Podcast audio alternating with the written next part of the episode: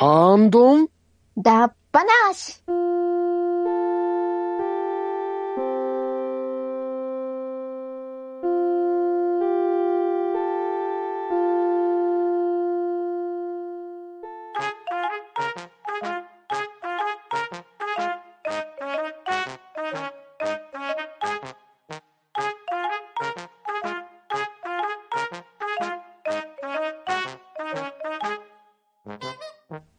では今回もハンドンダ話始めていきたいと思います。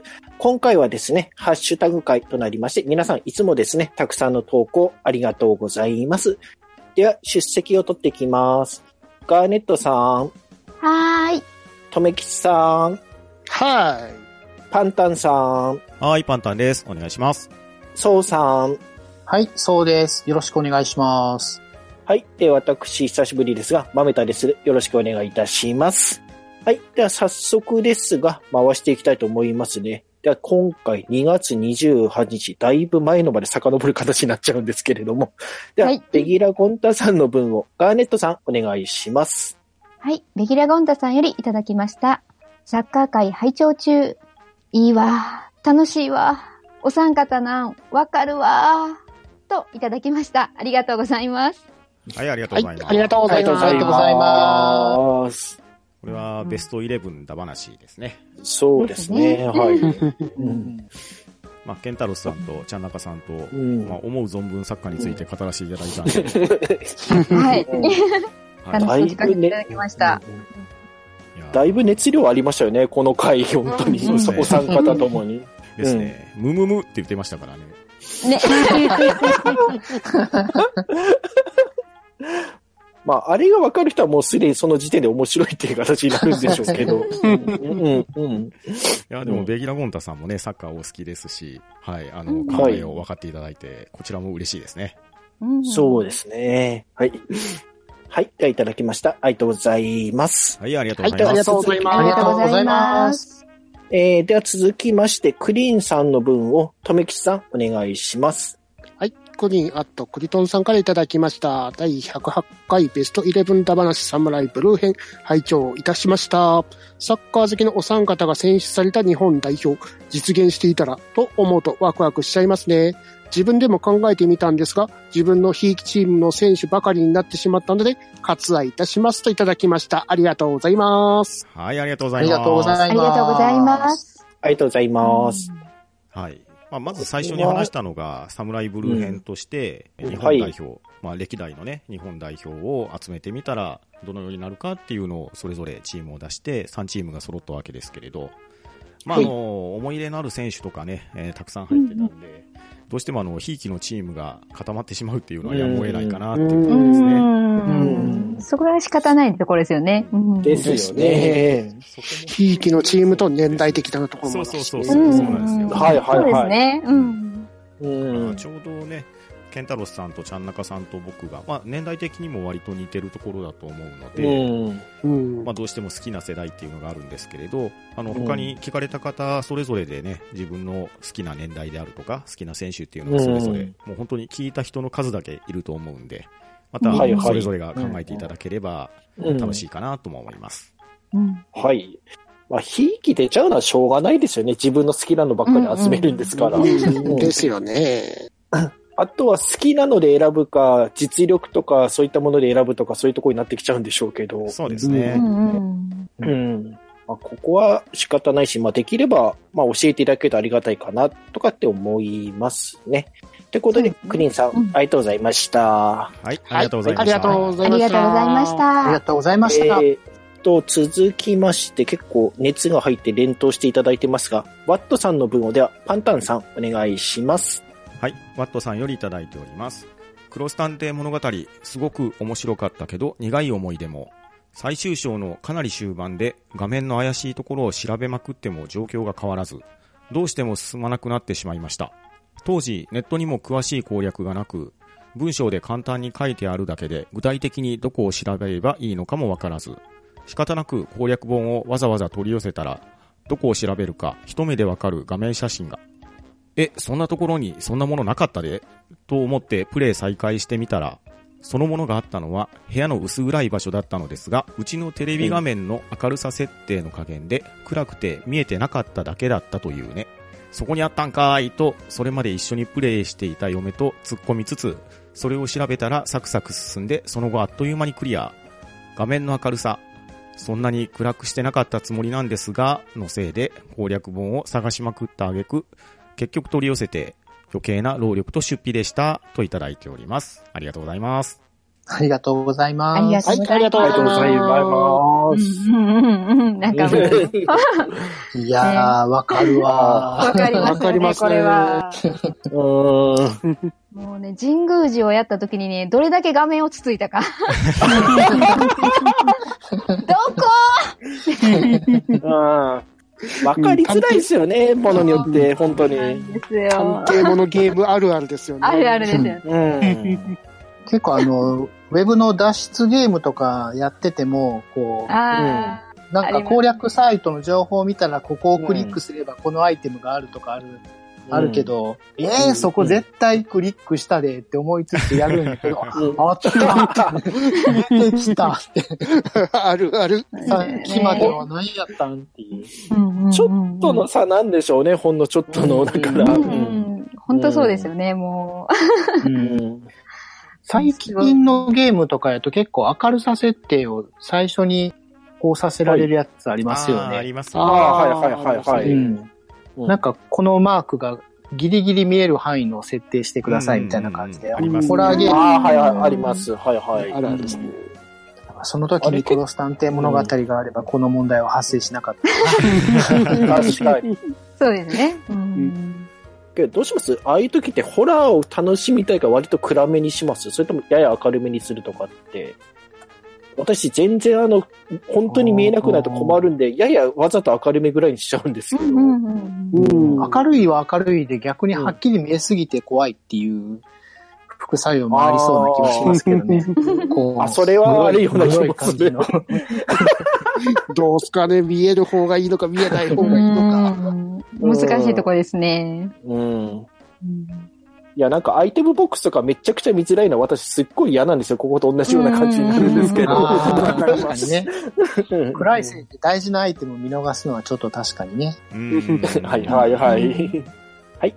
では、ワットさん、ありがとうございました。はい、ありがとうございました。はいありがとうございましたありがとうございました。はい、では次、私読みます。TQX 七不思議時計ツールの人さんからいただきました。個人的にあまりサッカーを知らなくても知ってる選手の名前が出てきますな。ポジションの数値はジゴールキーパーから見ての人数配置でしたっけ？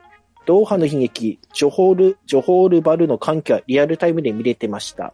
といただきました。ありがとうございます。はい、ありがとうございます。はいありがとうございますうん、そうですね。あの、皆さん、ケンタロスさんも、茶中さんも選んでくださったのは、もう納得の選出だったと思うので、うんうんうんうんうんうんあまりサッカーに興味がない人でも耳馴染みがあるメンバーかなとも思いますね。そうですうんね。うんはいはい。うん。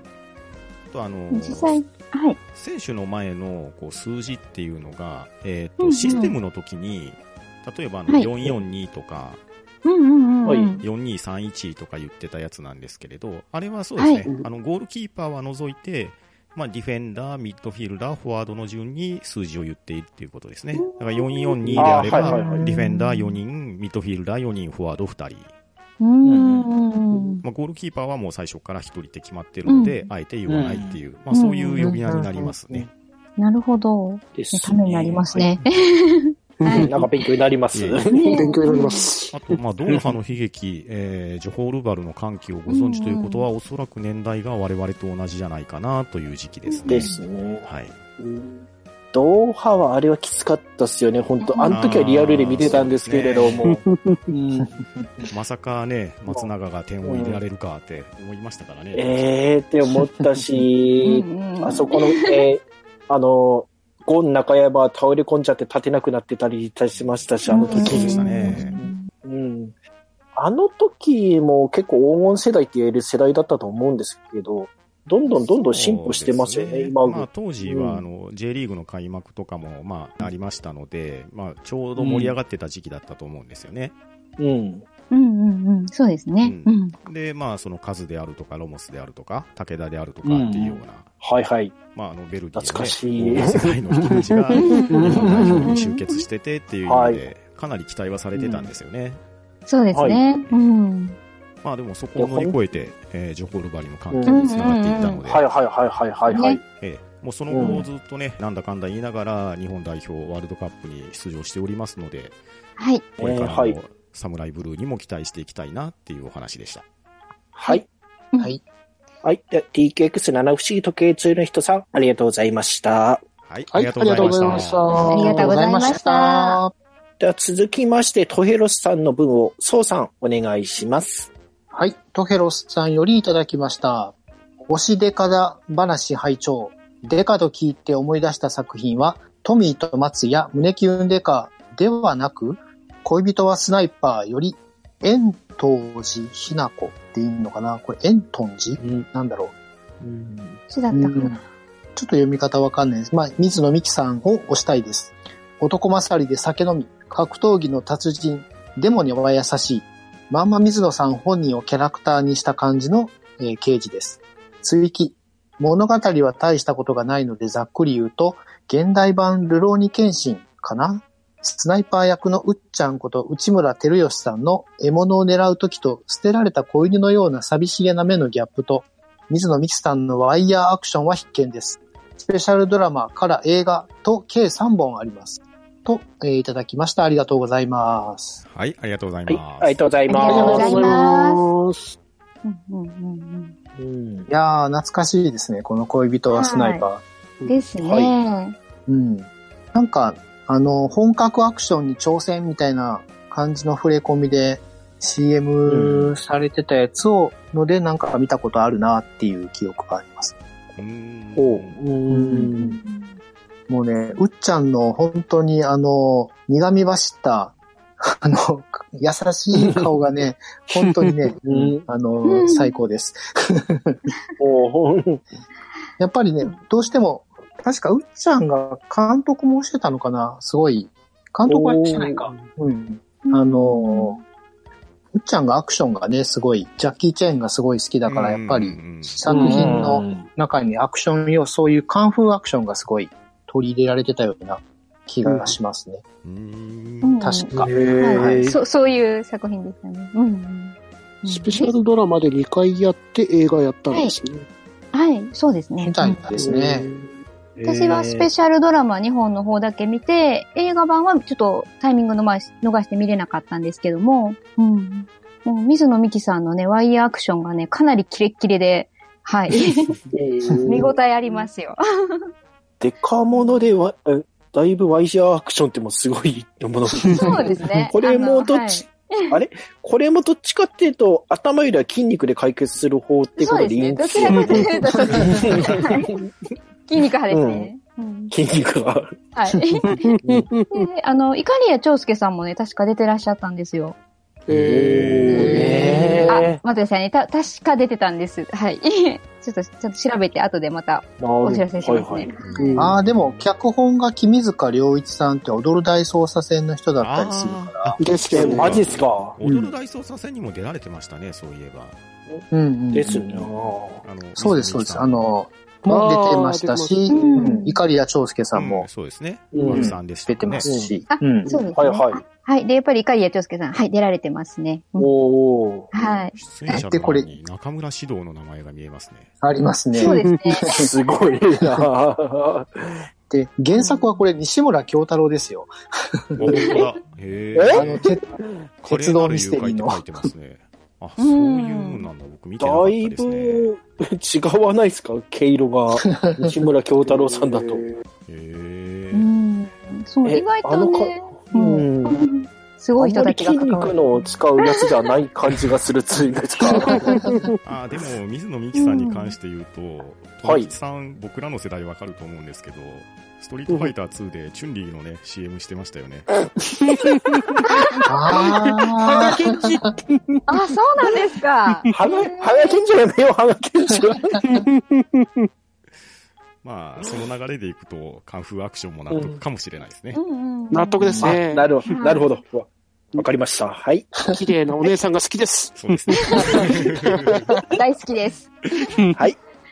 はい。では、トヘロスさん、ありがとうございました。はい、ありがはい、とうございました。ありがとうございました。ありがとうございましたはでは次、テータンさんの分をガーネットさんお願いします。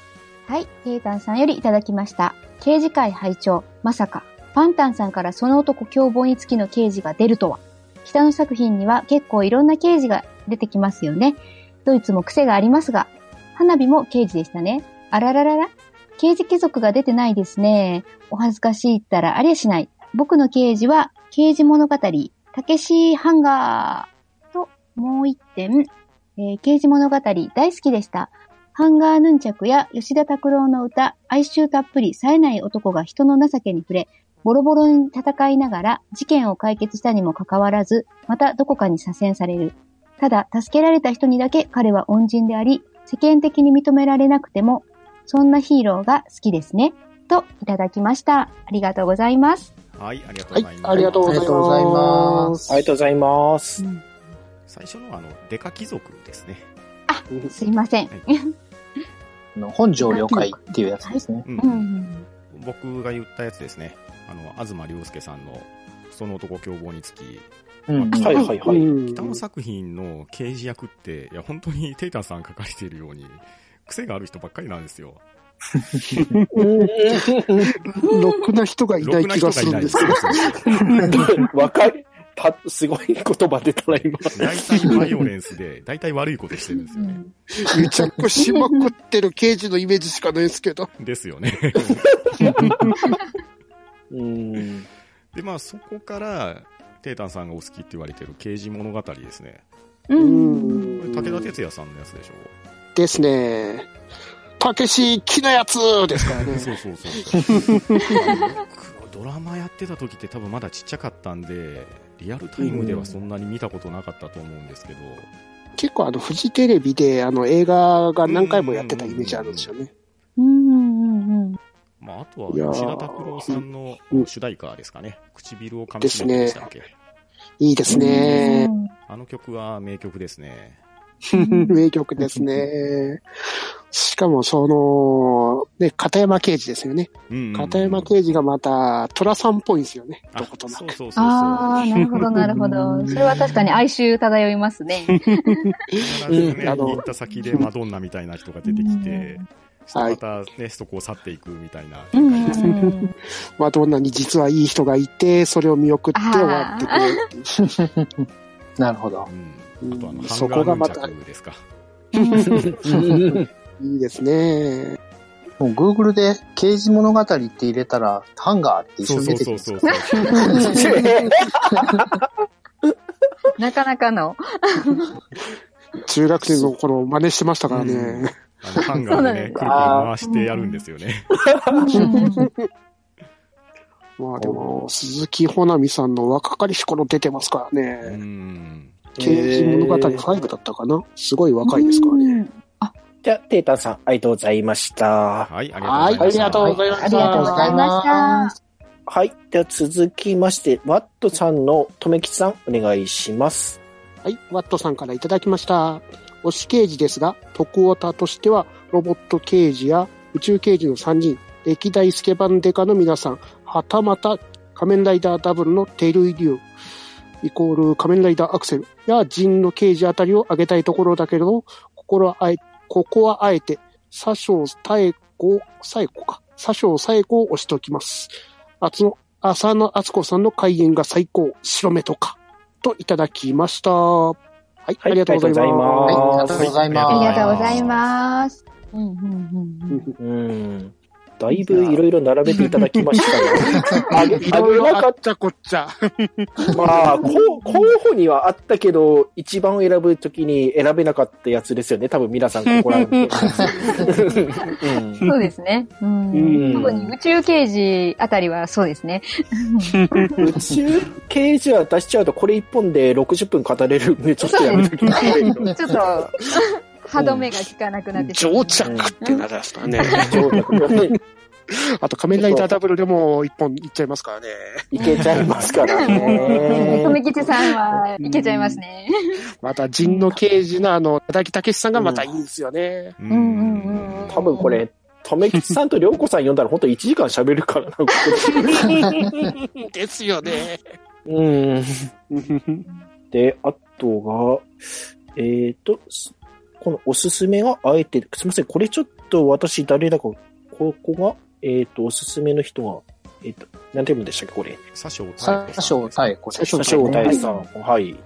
これ結構当時、あ、そうです、そうです。僕、はい確か当時見てたような記憶があるんですけど、結構、あの、オカルトホラー寄りのサスペンス系のやつですかね。こう、どんどんどんどん展開が、こう、ジェットコースター的な展開で、もう次が気になるし、佐生太子のなんかこう、なん、こう、キャラがとに、とにかくこう立ってるんですよね、佐生太子の。それでうん。それでなんかすごい、こう、続きが気になって、毎週ワクワクしながら、ハラハラしながら見ていたような気がしますね。えうんえへあまあ話の内容は、うん。柳葉敏郎さんが出ておられたんですね。ですね。結構他にも、あの、増武さんとか、蟹江慶三さん、佐野史郎さんといった、割と癖者系の役をする人が、脇を固めてますね。えうえんこの脚本の飯田ジョージさんっていう人が結構そういうホラーサスペンス系のやつが多くて、昔で言うとナイトヘッドっていう、おー、懐かしい。うん、あの、人間の使われてない脳の領域っていう話を多分やり始めた走りだと思うんですけど、このんドラマは。ーへえ。そういうか、確かサイコホラースリルサスペンス系の作風の脚本の人ですね。はい映画の螺旋もやられてるんですね、監督を。そうですね。うん。はい。白目ってところがまた気になりますね。あ、それ気になってる。これは、これね、結構あの、うん、浅野敦子さんのモノマネをする人が佐生太鼓を割とやる人がうん。いますね。えー。あの、うん。特徴的なかん、すごい特徴的なキャラクターなんで、あん、この、本当にこの白目な感じで、極端にやると、うん極端にやると、こんな白目な感じになりますね。へえ。うんちょっとこのドラマも興味湧いてきましたね。ですね。はい。では、ワットさん、ありがとうございました。はい、ありがとうございました。はいありがとうありがとうございますありがとうございました。はい。では続きまして、ガーネットさんのものをご自身で3つ連続でお願いします。はい。はい、たくさんすいません。えー、ガーネットが申しております。配信からだいぶ経ってしまいましたが、やっと仮面ライダー何話の落書きが完成したのでペタリ。第2形態のイメージで最終的には真っ白な白虎ホームとなります。ちなみに、電王と悩んで、悩んだ推しライダーはオーツとブラックでした。えー、続きまして、刑事だ話の、えー収録前にこちらの世界、こちらの世界一ついていない世界一しぶといデカの映画3本を見直してテンションを上げておりました。ダイハードは今見ても手に汗握るアクション刑事ものの名作ですね。で、えー最後3つ目ですね。他に推したかったのは映画逃亡者と追跡者のジェラード警部。逃亡者の最後のセリフが大好きです。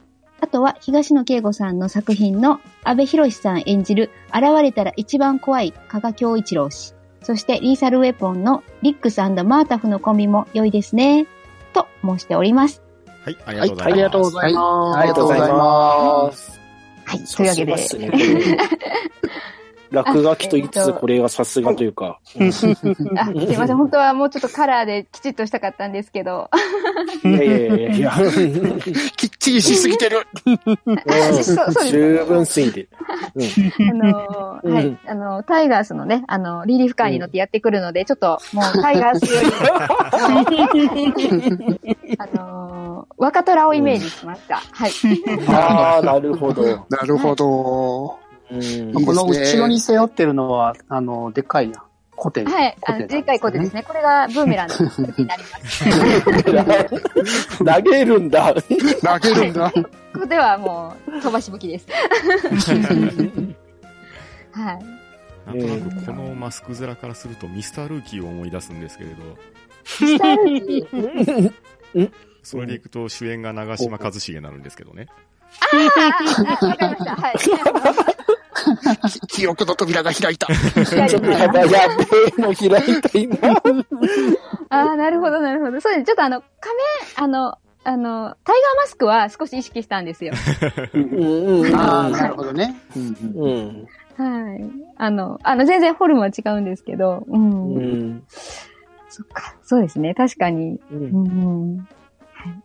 で、オーザンドブラックですか。うーん。はい、もう、うん最後まで悩んだんですけど、やっぱりちょっと、うん、で、大津よりは電王かなっていう。はあそこ迷うことよくわかりますわ。い。あ、ねあ、さすが留吉さん分かってください。大相撲いい。大津もいいんですよね。特に最後がね、もう、うんなんか泣いてしまいましたから、私。あそこなんかって感じで。そうです、もう。そこねアンは、クのね。涙腺弱い。うん アンクのね、あのセリフはずるいですよね。ざダメです。あの手が飛んでくのダメです。ね。割れたメダルもダメです。であとはやっぱりその、一番仮面ライダーにハマるきっかけになったブラック。ああ。はい。許さんゴルゴムですね。そうですね。何かあったらゴルゴムの仕業ですからね。そうです。いろいろ言って熱いみろよな、ゴルゴムのゴルゴム。風評被害。もうとりあえずゴルゴムのせいにしておけばすべて。はい。ブラックはけど、あの時代の狭間でいい作品でしたよね、あれは本当に。うん。そうなんですよ。もうあのね。昭和っぽくもあり、平成っぽくもありっていうのと、うんううんんうん。そうなんです、そうなんです。あと、V3 に負けないぐらいの爆発の数々って言います あの、火薬ですね。一般道で燃えてる燃えてる。うんうんうん。ね、あの、こう、親友とね、誘拐されるところが熱いんですよね。熱いですうん。ね。まあ、はいはいはい。どうで、親なるんだ友と戦う、ろうね戦うそう羽目になって、あれ。ねうん本当、うんもう、現れた時、ゾッとしましたもん。あーあれがね、またシルバーがかっこいいんですかそうなんらね。ですよね。シルバーなのと、あと、わざわざあの足音ガシャンガシャンって近づいてくるあれあれが、と、かかとがこれ、ちょっと痛そうっていう。確かに。うん、やばい、これ時間足りなくないやつだ。はいちょっと次行きます。ダイハード、ダイハー行きましょう。ダイはいハードさん。はいド。同じの持ってる。すすごいっすねこれ見てから、はい。収録に臨みました。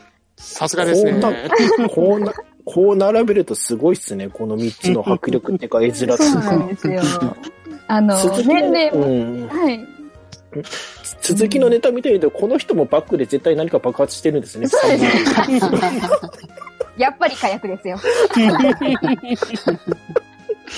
ただこのジャケットを見て最近やってたあの、ポプテピピックですか？うんはいはい。あれのジャケットがまんまダイハードだったのを思い出す。そういえばそうだったような。そうでしたね、確か。謎のダイハードを知って。なんでそっから持ってくるのダイハードって。好きなのかな、検索者が。本で全く触れてなかったのにな。ねえ。まあ、でもまあ、なかなか死なない奴らっていう意味においては、大ハードな人たちですよね。あの、ポッケビビーのお二人うんまあ、あ、そうまとめるか。はい。出版社が潰れそうって。そう見ると、このビルが竹書房に見えてくるでしょう。それ以上はダメだ。それは、それは、それは。はい、じゃあ次行きましょうか。はい。そう思ったですね。はい。でもね、押したかった他の刑事といえばもうね、ジェラード警部が大好きで、私。はうんい。うんうん、逃亡者も懐かしいですね。はい。ね、トミー・ジョーンズさん若いですよね。パッケージ見ても。うん今はね、あの、宇宙人ジョーンズさんとして日本で大活躍宇宙人ジョーンズだったり、うんあの、宇宙人取りまし、取り締まったりと。そうですね。はい大変ですからね。ま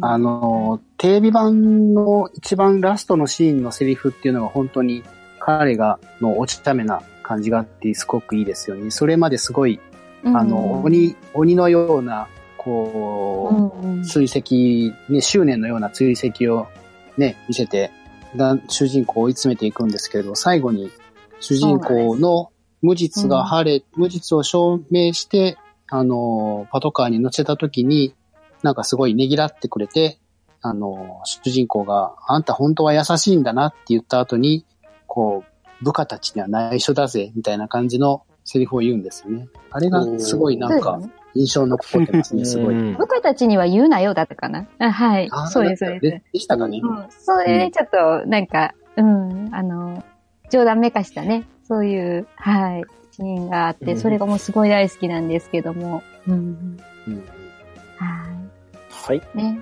はい。うんではい。では、ガーネットさん、ありがとうございました。はい、ありがとうはい、ございました。ありがとうございありましたがとうござい。ました。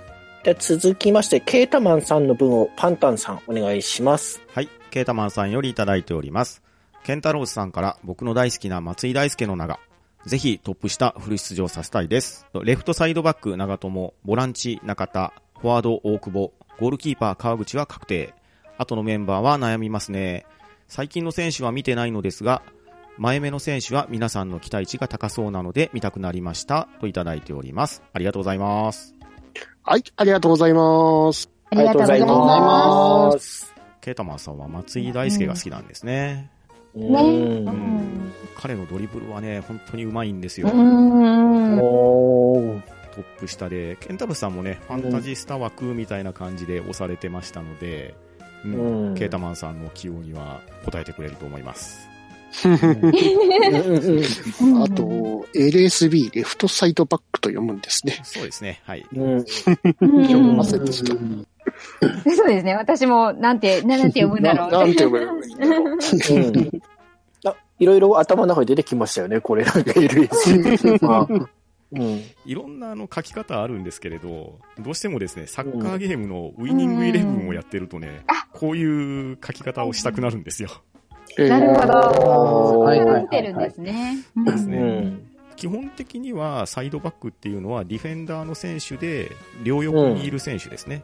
なので左側だとはいはいうんレフト、右側だとライトがつくので、はいうんまあ、長友さんはうんもう今やもう日本で替えが利かないぐらいの左のサイドバックでうしょうし、んうんうんですね。はい。逆に右の、まあ、RSB と書くライトサイドバックは三者三様だったんですよ。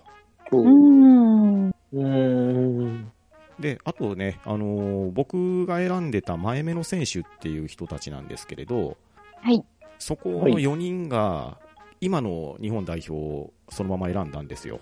で、うんそれに関しては、ケンタロスさんもちゃんなかさんも、やはり同意見で賛成してくださって、今のアタッキングチームっていうのは非常に期待が持てるなっていうお話だったので、うんぜひね、うんえー最近見られていないっていうケータマンさんも注目してみていただけると、試合が楽しめるかなと思います。ケータマンさん、ありがとうございました。はい、ありがとうございました。ありがとうございました。ありがとうございました。はい。で、続きまして、私から来ましたんで、私が呼びます。まべたさんからいただきました。サッカーは語れるほど詳しくありませんが、元浦和在住として、記憶に残る選手、岡野を推したいです。といただきました。ありがとうございます。はい、ありはいがとうございます。ありがとうございます。ありがとうござありいます。がとうございます。岡野はちゃんなかさんもね、一押しでしたからね。これ実を言うと、途中まで聞いてた時点で、多分岡野のことは誰も押してくれないだろうなって思って、自分その時にこれ書いたんですよ。聞いてる途中で。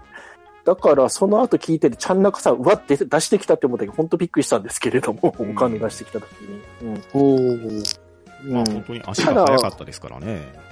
うんまあ、それしかなかったとも言うんですけれども、すっごいそれだけで雇われてて、サブなんですよね。ですから、メインではいないんですけれども、ここぞっていう時に流れを変えるために投入されるってやつっていうか、うん、うんあそういう選手でしたね。うんうんまあこれが先ほど出たようなジョホールバラの歓喜にもつながったわけなんで、うんうんうん。はいはいはいはい。うん、で、当時地元だったんで、これのためだけあったら、岡野行くときはそんなにすごい注目されてなかったんですけれども、帰ってきたときわざわざパレード用意されてましたからね、岡野のために。うんへ確かにへね、宿舎ですからね。うんです。ね。まあその、ここが絶頂だったっていうか、まあその後もずっと浦和のチームには残っていましたけれども、うんうんうんまあ本当に記憶に残った選手として有名だったかなって感じなんと、そうですあとね。ちゃん中さんあの、アップしてるとなんか相手はビビるっていうあの表現はとても好きであれば、なんか ですね。やっぱりスピードある選手っていうのは、後半体力落ちてきた時に敵で投入されると非常に厄介なんで、うん、うん。あとね、うん。岡野の風貌もそうですね。うん。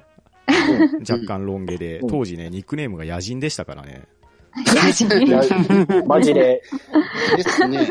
もうなんか、野人岡野って四字熟語みたいな感そうそうじでそうそされますよね。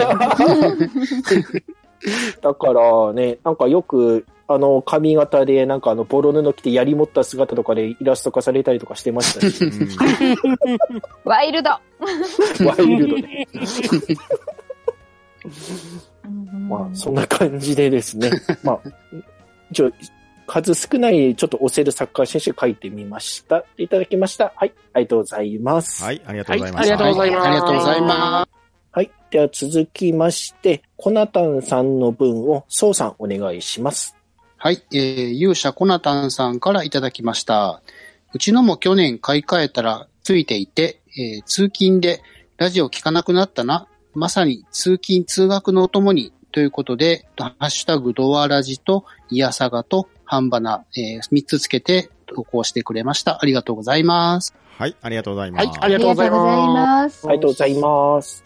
カステレオこれ前にのケンタロ Bluetooth が、あそうですはい、つきましたっていうケンタロスさんのうんツイートにリポをつけられたやつですね。そうですね。ああれ、ちょっと買い替えたから新しくなったっていう時期ですね、車を。う。うんんうんうん。うん。あ、これけど分かりますね。車の中でやっぱ聞くとちょうどいいんですよ。なんか、ポッドキャストラジオって。うん。ううんん。自分も家で多分聞いてるよりも車の中で聞いてる時間の方がはるかに多分長いっす。うんうんううんうんん。まさに通勤通学のお供にってやつですね。うん。うん。うん。どこかの、ちょっと、猫マンマさんがいたら張り込みのお供もしてくれるってことですね。張り込みのお供。張り込みのお供に使ってるのはあの人ぐらいだと思うんですけど、日本人探しても。うん。うんけどね、確かに、ラジオ聞かなくなりましたね、普通のラジオと。あとうん CD とかあんま聞かなくなったっていうのはありますが。うんまあそうですね。うん任意で止めることもできますしね。繰り返し聞いてますすねしね。うんはい。うん。それがポッドキャストすごいいいとこですね。ですね生放送じゃないってうんいうね。うんうんですね。うん。何回でも巻き戻せますし、ダウンロードもできますし、やっぱ便利だなって言って、うん、なんかすごいみんなでダイレクトマーケティングしてるみたいな感じになっちゃってますけれども。まあそれぞれね、FM や AM の味もありますし、ポうん。うんッドキャストの味もありますし、うんはい。その辺は取捨選択していって、楽しい放送を聞ければいいですね。そうですね。はい。はい。コナタンさん、ありがとうございました。はい、ありがとうございました。はいありがとうございましたありがとうございではですね、以上で今回のハッシュタグ会終わりたいと思います。皆さん、たくさんの投稿ありがとうございました。はい、ありがとうございました。ありがとうございましありがとうございまた。したは、うん。ど、す。だば、なあ。し、